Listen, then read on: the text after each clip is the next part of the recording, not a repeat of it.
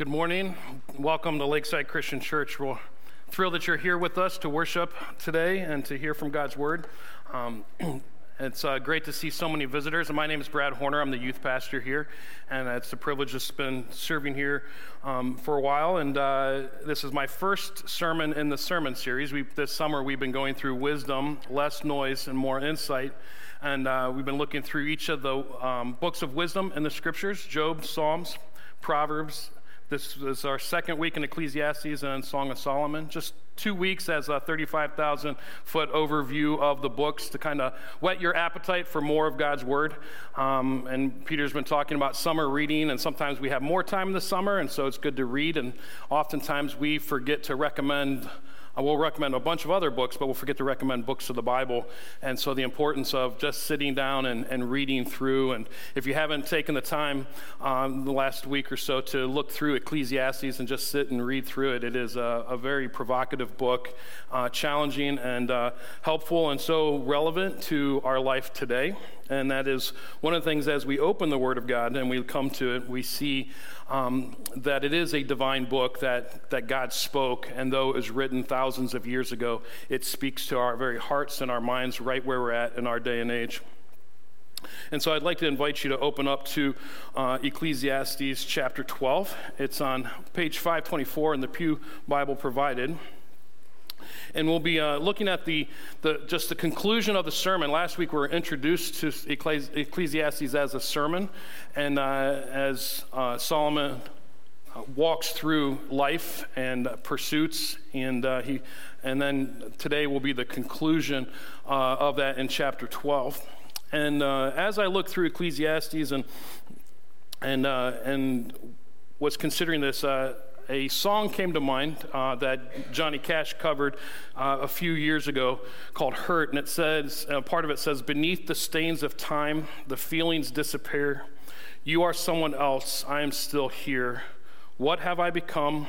My sweetest friend. Everyone I know goes away in the end. And you could have it all, my empire of dirt. I will let you down.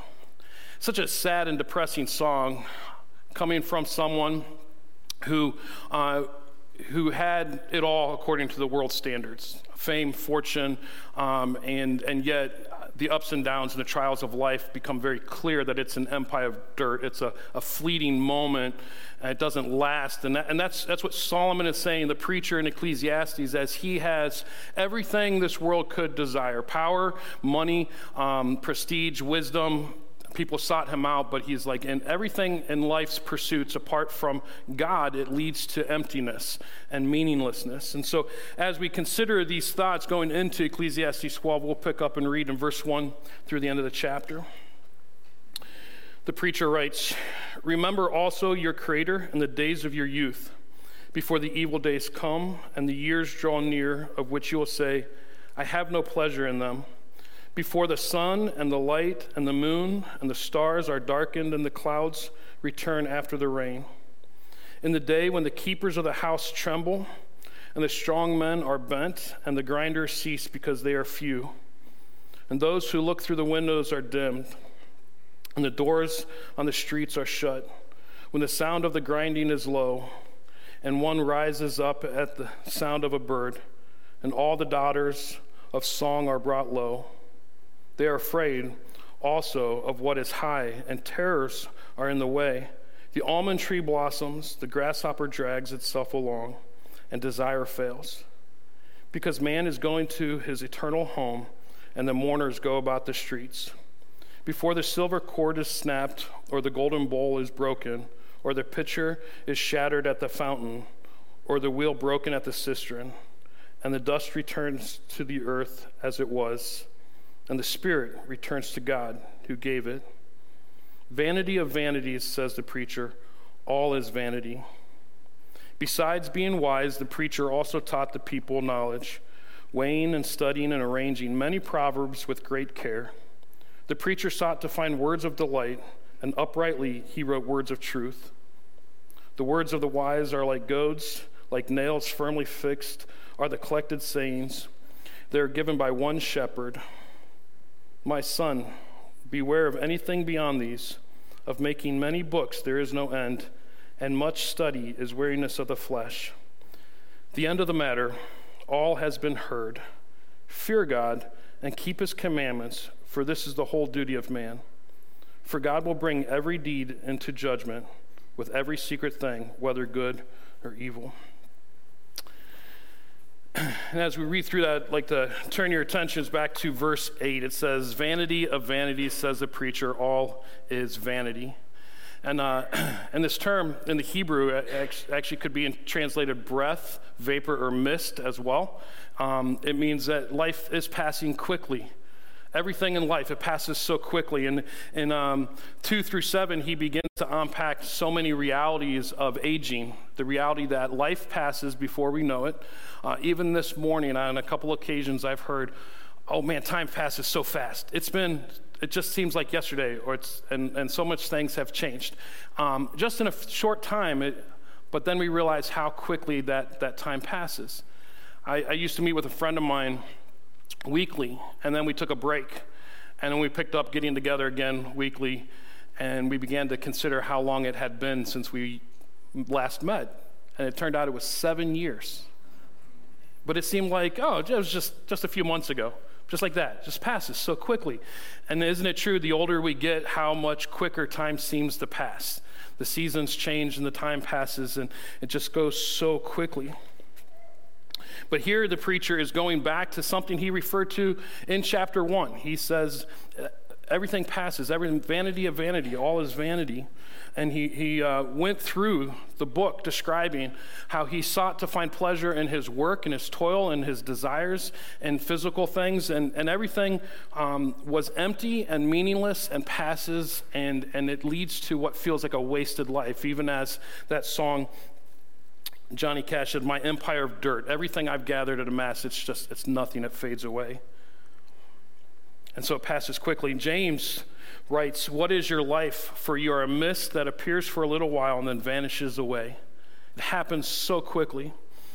In regards to this, Derek Prime, who was uh, the mentor of Alistair Begg, wrote a book called A Good Old Age. And uh, it's an A to Z of loving and following the Lord Jesus in latter years.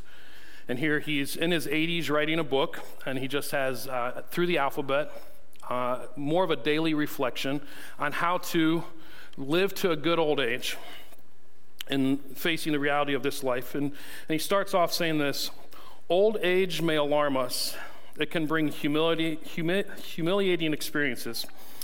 Some of its limitations may take away our natural dignity. Worse still is the daunting possibility of dementia, even to the point where we may not remember our own name. But, but while there may be a bad old age, when we feel weighed down with years, there is a good old age to which we may aspire. Every period of life has its appointed benefits and excellence. The problems we encounter in old age are not new. I may become frail and stooped and have an increasing number of wrinkles. My skin may become thin, translucent, vulnerable. My ankles may swell and throb, and my legs experiencing frightening cramp in the night. I may have to depend upon a walking frame to get about my home. My brittle bones may make me afraid of falling. Ecclesiastes 12 tells a similar story. But while reaching 70 is a good lifespan, our years will never be without their troubles. Their span is but trouble and sorrow, for they quickly pass and we fly away. Psalm 90, verse 10. The perils to avoid when we reach an old age, we are in danger of making several mistakes. Pretending old age is not creeping up on us always comparing the present with the past, mistrust, pessimism, self pity. But there is a wonderful potential to embrace. In fact, old age can be the most fruitful period of our life. An important part of that fruitfulness is the ability to, to give good and wise counsel. Not presuming to say, I know all the answers, but rather, I know God honoring principles that have best guided me in life Younger people are able to apply the principles we share in a way that is appropriate for them. To the end of our life, we may discover the good works God has prepared for us to do in whatever circumstances we find ourselves, both expected and unexpected. How sad is it if we so regret not doing what we have so much enjoyed doing in the past that we fail to see what God has for us to do in the present? Old age is also a unique opportunity for intercession. We have more time to pray than before, and we have trodden many of the paths of those for whom we pray. All these aspects mean that in old age, we may even be identified as vital members of the body of Christ. Those parts of the body that seem to be weaker are indispensable. 1 Corinthians 12 22. and taking from his wisdom, on, when I heard about the book, I, I picked it up because I want to read this to live to a good old age and apply these principles now. Um, as I read through this and I read through Ecclesiastes 12, there are, are beginning signs of aging, though I'm still young, and I consider myself very young, and I hang out with the youth all the time, so I tell myself I'm very young. But then reality sets in that I'm not as young as I used to think I was. Um, and, but there are, as I went to my eye doctor not too long ago and say, oh, if you've entered the magic decade where tromboning becomes part of my reading, um, you know, and then uh, the phantom pains here and there. And and then just uh, two weeks ago, the youth group and I went to the Ledges, Virginia Kendall Ledges, a great park to hike in. And every time I go there, I just realize how my perspective of life changes as I age. When I went there as a kid, I would want to daringly get up to the very edge and then I, uh, as a teenager, I did what I wasn't supposed to do, and I jumped across the rocks that were too dangerous to jump on. And then uh, a few years ago, I first noticed it taking the youth group to ledges and be like, hey, stay back from the edge. this year, it's get back from the edge. Guys, get back from the, just just come over here. All right, just get away from there. Uh, even though I wanted to sit on top of the overlook to do my lesson, it was like precarious. And I'm like, oh my goodness. Um, I begin to sound like my father did when I was a kid. And, uh, and that's not a bad thing. Ecclesiastes talk about it, where, where we begin to fear heights, is what he, he said. We realize our frailty and how easy life can pass. As a kid, we think we're invulnerable and we can do whatever we want and nothing's going to hurt us. And as we age, we begin to say, no, actually, life passes quickly. And, and, and, the preacher says earlier in Ecclesiastes, it's better to be in the house of mourning. Why? Because it reminds us that life is, just passes quickly, and death is a reality, and we have to be prepared for that. And so, yeah, we have this reality of the brevity of life. Therefore, if we go back to verse 1, we should pri- prioritize our faith in God it says, Remember also your Creator in the days of your youth, before the evil days come and the years draw near, which you will say, I have no pleasure in them. If we would consider to read through um, 2 through 8 in a more detailed manner, we'd see uh, he, he describes the aging process in a very poetic way. Um, from just our, our, bodies trembling to the different aging principles and, and eyes failing, ears failing. Um, and, and just all life passes. But in this, we see that if you are um, still here, then this applies to you. um, it, it, gets it ends with when the silver cord has has broken and death happens, and we go to be with our Creator. Like until that point in time, the preacher is saying, "Remember your Creator." Remember your Creator. And, and as a youth pastor, I, I love this verse because it says, Remember your Creator also in the days of your youth, and why we spend so much time, effort, and money towards our teens to train them in godliness in partnership with our parents and our, and our church community. Because it's so important that we, we remember our Creator. Uh, Frederick uh, Buechner said, this. He says, Evil evolves, holiness happens. And as I reflected on that statement, the fact that if you do nothing in this life, evil will just, sin will just evolve in your life. But holiness you have to work for, you have to act towards. Like, not in a justification or earning your salvation manner, but I need to discipline myself each day to be in the Word of God. I need to pray. I need to surround myself with Christians. I need to practice walking out my faith. And if I don't, then evil will creep up in my heart. So, a few years ago, I, uh, I thought I'd try experiments. This is in college, but um, you know, it says true believer desires to be in the Word of God. And I'd been in some programs that forced quiet time and made sure that every day I was required to do uh, my quiet time. And, and I was like, this isn't something that I should be required to do, it's just something I desire to do. So I'm going to take a break from the requirement and see, you know, t- and, and then start doing it when I desire to be in the Word of God. a day passed, a couple days, a couple weeks, a couple months, and all of a sudden I realized, whoa, I have not been in my Bible and I can't tell you how long. I mean, I went to church and stuff, but how that transformed my own heart. The evil was evolving, it was just taking back over because I wasn't feeding the inner man, the new man that God has given. And so, why it's so important to say, no, I'm, I'm going to discipline myself. It, it takes um, a desire to pursue holiness in God. And how we do that is to remember our Creator is to prioritize our faith. And one, one we have to remember is who God is. Hebrews 11, 6 says, And without faith it is impossible to please Him, for whoever would draw near to God must believe that He exists, and that He's a rewarder, uh, and He rewards those who seek Him. And so we have to remember that God does exist and who He is. He is our creator. I mean, what is the implications of saying God is our creator? That God spoke the world into existence, created Adam and Eve and uh, formed them by hands and given, gave them the image of God and give us the image of God. Like, what is the implications of that? It means that as our creator, he knows what's best for our life. And that we should look to him and lean upon him for our understanding of life.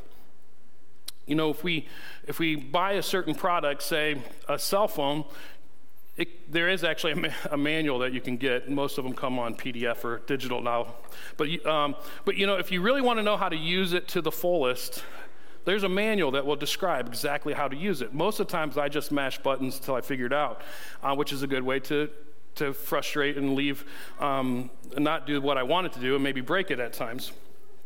But God's word is our manual for life and how our Creator has called us, and, and His story of how He has called all things into existence and He has planned from time past the redemptive story of how to bring us into a right relationship with Him and one day return to restore all things uh, as it was intended. So, God is the Creator. He is sovereign over all, and He is our Father. Again, the implications if God is in control of all things, nothing takes Him by surprise and I can trust that He knows what He's doing, even when my experience doesn't uh, say that. And that's one of the things Ecclesiastes brings out. That even with the knowledge of God, there are things that happen in life that sometimes we can't explain, and we're not going to get the why answers to it. And, and yet, God knows, and God is working in ways we can't imagine and He is our Father. He's called us into a relationship. So we need to remember first who God is, what God has done. He created the world, He planned out the redemption from the beginning, orchestrated events to bring His word into the world through a called out people group in Israel. Um, and then in the fullness of time, he sent forth his son into the world to redeem the world. He initiates, he provides, he calls, he saves. I mean, God has done so much and He has blessed us. And then in our own lives, if we would walk back and say, What has God done um, in my life? that have revealed who he is, and uh, to, to spend time and moments and to reflect upon. At, at a very young age, my, my mom led me to the Lord. And then at 12 years old, I was baptized, and I got a chance to go through through Bible clubs and, and, Christian schools and off to college and onto different missions trip to see how God has protected us. And I could tell you stories about money that I had no idea where it came from, so I could go do what God called me to do. I can tell you about times when I should have died, but God spared my life. And I can tell you all these, I can look back and say, whoa, God has done amazing things in my life. I can trust Him to remember these things, to reflect upon those things. And then to remember the promises of God. So, in remembering our Creator, to prioritize our faith, we need to remember who God is, what He's done, and the promises that He's given, because we, need to, we need to hold fast to the promises. In Psalm 13, 5, it says, His steadfast love will never fail. What a promise. God's steadfast love, it will never fail. Zephaniah 3:17 says, He is in our midst and He sings over us. The promise that, man, He he is with us and He enjoys us. That is amazing to think that the God of the universe enjoys being with us. What a blessing that is. 1 John 4:10 says his wrath was satisfied because he sent Jesus to be our propitiation. There it is, Jerry. Um, you're teasing me a little bit. This is this is actually my favorite uh, um, favorite word in the Bible, propitiation. Now I have to confess that when I was younger, fresh out of seminary and get one of my first times preaching. I wanted to preach on propitiation, but then I was like, I can't preach about propitiation without talking about imputation. And I can't talk about imputation without talking about justification. So I titled my sermon, Justification, Imputation, Propitiation, pardon me. To me, that made a lot of sense and was hilarious. And I tried to take an entire seminary course and, and scrunch it into, well, I think it was 55 minutes. But uh, so I must repent of my earlier years of trying to say too much um, uh, and the truth of God's word that there's so much goodness and truth that other words just don't satisfy this word, which is kind of funny. But uh, it is the propitiation, it not only covers our sins, but it satisfies the wrath of God. That, that Jesus Christ, when He came, He was the perfect sacrifice who lived a perfect, sinless life on our behalf because we cannot keep the commandments of God. He went to the cross, shed His blood, which forgave our sins and satisfied the entire wrath of God. Like, uh, we have to understand how important that is that we can come before our Almighty Creator knowing that, that Jesus paid it all. That on that cross, he was the crucible of the wrath of God poured out on him so that we do not have to endure the wrath of God. Propitiation is a beautiful word, and it's a, a huge promise that he's given to us. The, he calls us sons and daughters in 1 John 3 1. His word is true and it will protect you against evil. Psalm 93 5. He promises to forgive us when we confess. 1 John 1 9. If we confess our sins, he is faithful and just to forgive us our sins and to cleanse us from all unrighteousness. What a wonderful promise. Nothing can separate you from his love. Romans 8 38 and 39.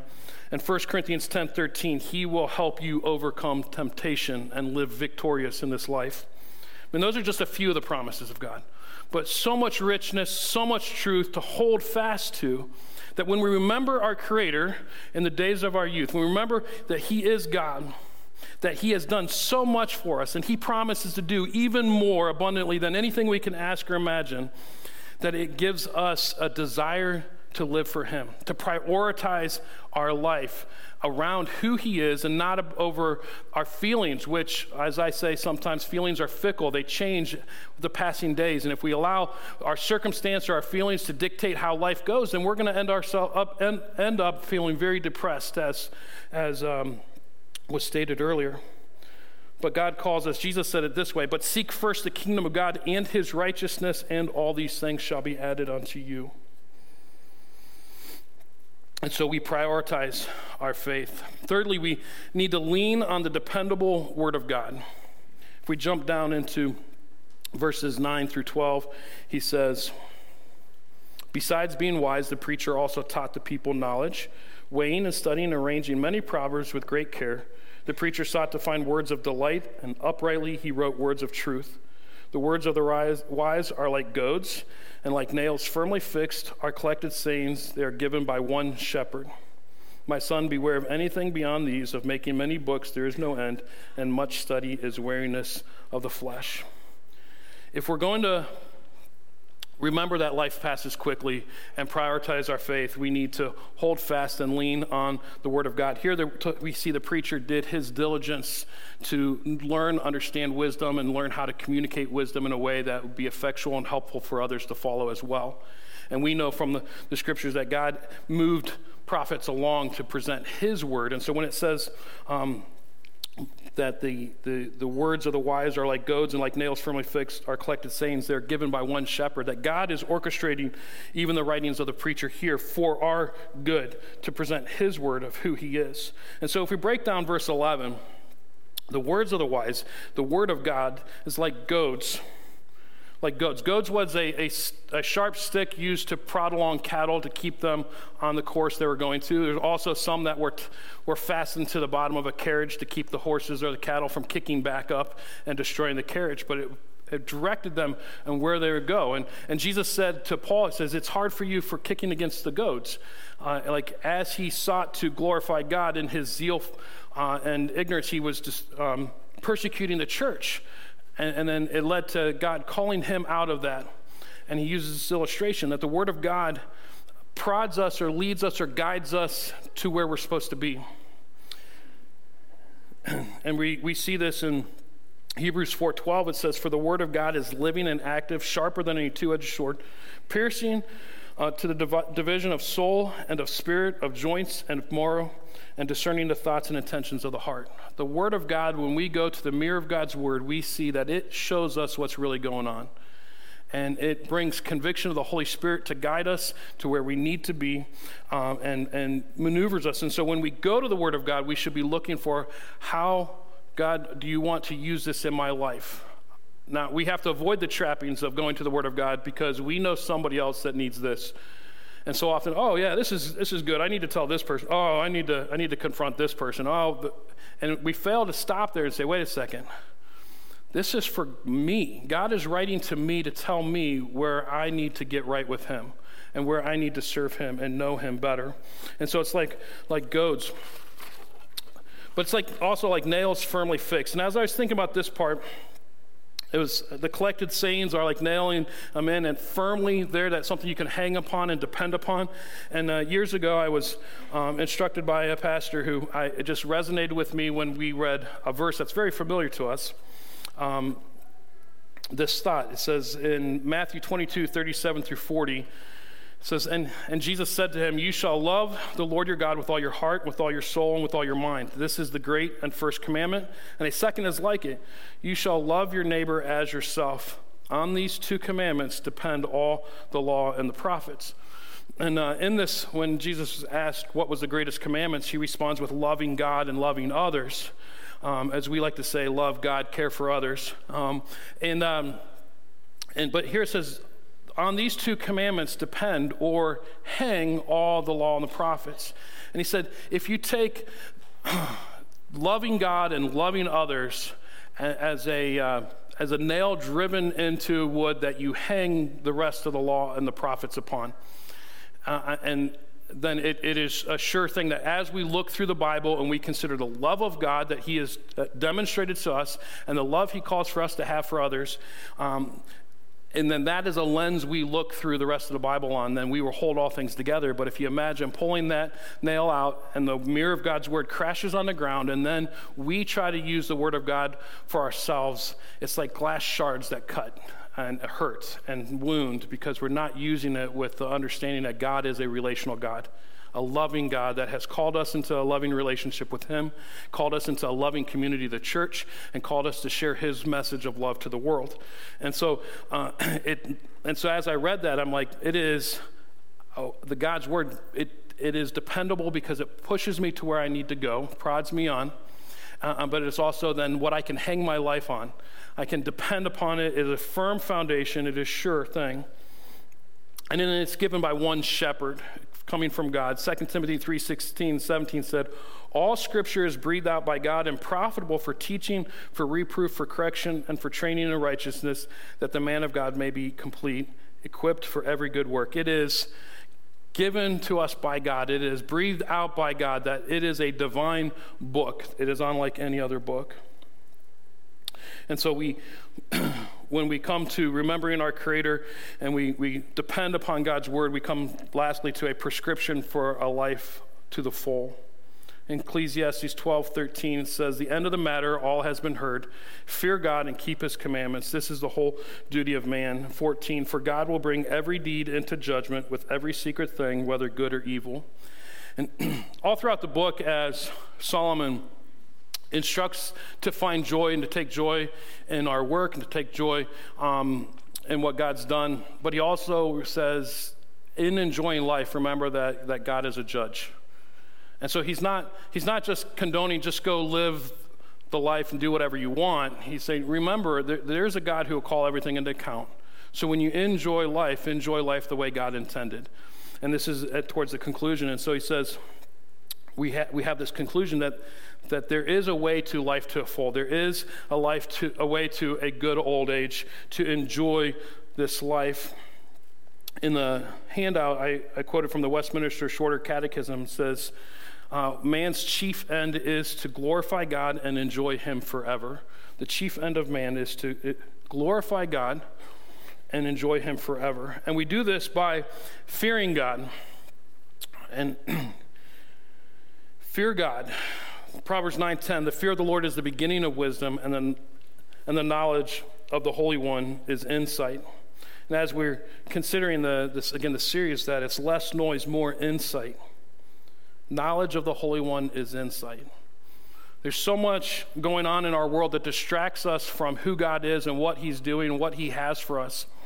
And we, we hardly ever unplug or step away. And, and one of the privileges of um, having a sabbatical uh, to step away, um, and thank you very much, um, all of you who have helped me go on that sabbatical and give me time away just uh, not too long ago. Um, but being able to step out into the mountains and into the wilderness, out the ocean, and just to unplug. Um, you know, there was a, a quote, give go where the cell phones uh, don't roam. You know, so like I was out in places where I couldn't get any reception, and, uh, you know, it was great. Unplug completely and just, you know, just sitting and listening and hearing uh, God's uh, voice, opening up the Word of God and, and writing is, it is refreshing to the soul. And it's a pattern that we, we should um, develop at, at um, some of our youth retreats, we, we oftentimes do a, a hour of solitude. Uh, just completely unplug, go out, find a space, be alone with God. And then uh, if, when we first started thinking about it, a lot of times we're like, oh, the teens are not going to like this. Um, and oftentimes they don't think they're going to like it. But then they go off, and at the end of the hour, we bring everybody together and say, okay, what, what happened? What'd you learn? And I'm always impressed on how so many enjoyed it um, and, and learn something. And, and, it's just amazing that time we set aside to, to hear God. And, and so we need to shut the noise off so we can gain insight of the knowledge of the Holy One. And we do that by fear of God. And, and first, when we come to fear of God, there are many interpretations of what the word fear means. and the first reality is this as humans that are fallen, there is to be a terror of the God of wrath who calls all sin into judgment. That's, that's a reality of this world. That's crossing the pain line, as a preacher friend of mine likes to say. The importance of that there is a judgment that's coming on all sin. But there's a fear of, for us as believers who know God that says, because of the propitiation, because of what Jesus Christ has done, I no longer have to be in terror of judgment. Christ paid for that on the cross. This is an awe and respect of a God who loves me and calls me. And so it's to stand at a foot of a mountain and see the majesty of God and just be like, whoa, he's so much bigger than I. To stand at the ocean and look out upon the expanse and say, wow, God is so much bigger than I. I can't even imagine, as we sing the song, if grace is an ocean, we're all drowning. Like, right? It's just so big and so unimaginable. To, to go out on a, a cloudless night and look up at the stars and see the universe and say, wow, what is man that you are mindful of us? The heavens declare the glory of God and his majesty. That we come to a place that we say, God is bigger than me and he knows more than I know, and I, I can't wrap my hands around it, and I have to just acknowledge that, that I'm nothing compared to him and that I'm not deserving of any of the love or grace that He's poured out, and yet He continues to do so. And when we put things in proper perspective, that He is God and I am not, it begins to open up the understanding to life to the full. Because we fear God and keep His commandments, we need to keep His commandments. Again, uh, O in the alphabet of a good old age is obedience. And I want to read a few thoughts again from Derek Prime. The idea of obedience of, to God is not immediately pleasant to fallen men and women, the descendants of Adam and Eve. To obey God seems to be restrictive and forbidding, almost insanity, some might say. It appears contrary to our human freedom and something that may diminish our enjoyment of life. In fact, the opposite is the case. If the enemy of the souls who misled our first parents in the Garden of Eden, who perpetuates this lie, how we view obedience to God indicates how real our relationship and fellowship with Him is. A key evidence of spiritual new birth is delighting to do what God wants. When the Apostle Peter begins his first letter, writing to both Jewish and Gentile believers scattered throughout the ancient world, the four things they had in common through their identical relationship to the Lord Jesus were that they had been chosen according to the foreknowledge of God the Father through the sanctifying work of the Spirit for obedience to Jesus Christ and sprinkling by his blood. Obedience to the Lord Jesus was and is the evidence of God at work in a human life. Our initial obedience to the gospel and to the faith, having discovered that the Lord Jesus is the source of eternal salvation for all who obey him, being a Christian is honestly responding to, to the teaching from God's word that first brought us into right relationship to God. Christian obedience is uniquely different from all other forms of obedience. It is not so much as obedience to gain God's favor, but an obedience because of his favor to us. God does not accept us because we are obedient, much as our newfound obedience pleases him.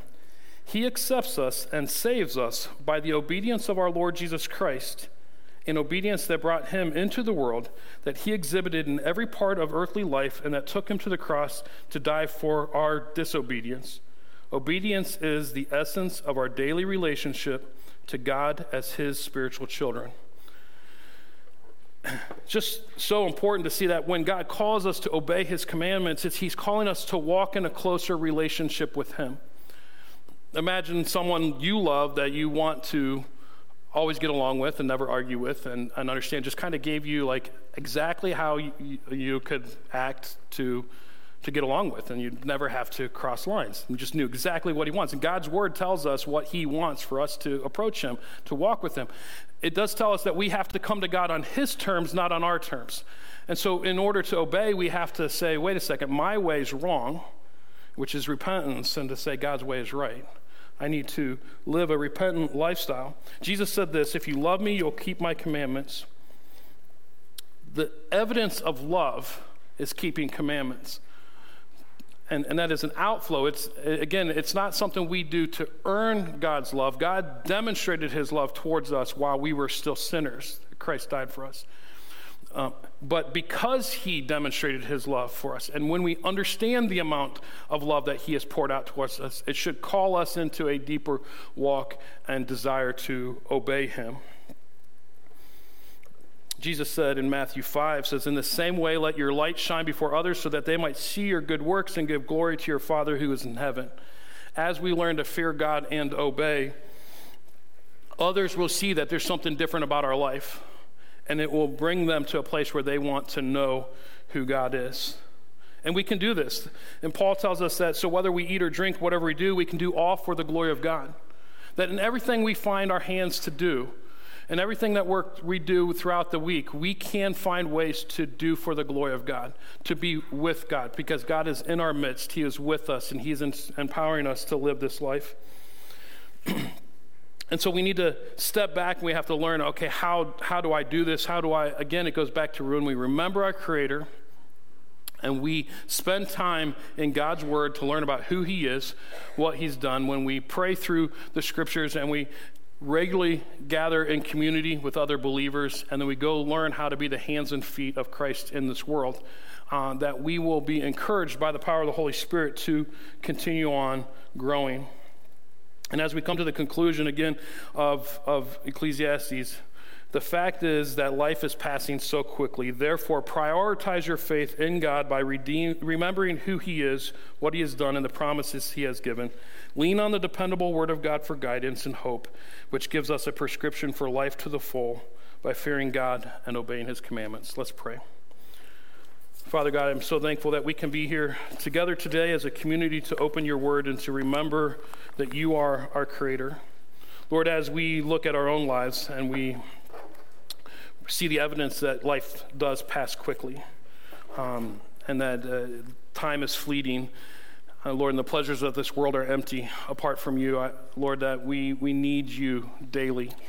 Uh, Lord, I, I, pray that you would help us uh, through your Spirit to have active memories, that we will engage understanding who you are and what you're doing in, in our lives, Lord, that we would hold fast to your promises. So often we get caught up in these circumstances of this life, Lord, and you promise that even through the valleys of the shadow of death, you will be with us. So we need to fear no evil. And so, Lord, as we uh, conclude our time in Ecclesiastes, help us remember that there is a good life there is a good old age, one that remembers you and, and obeys you.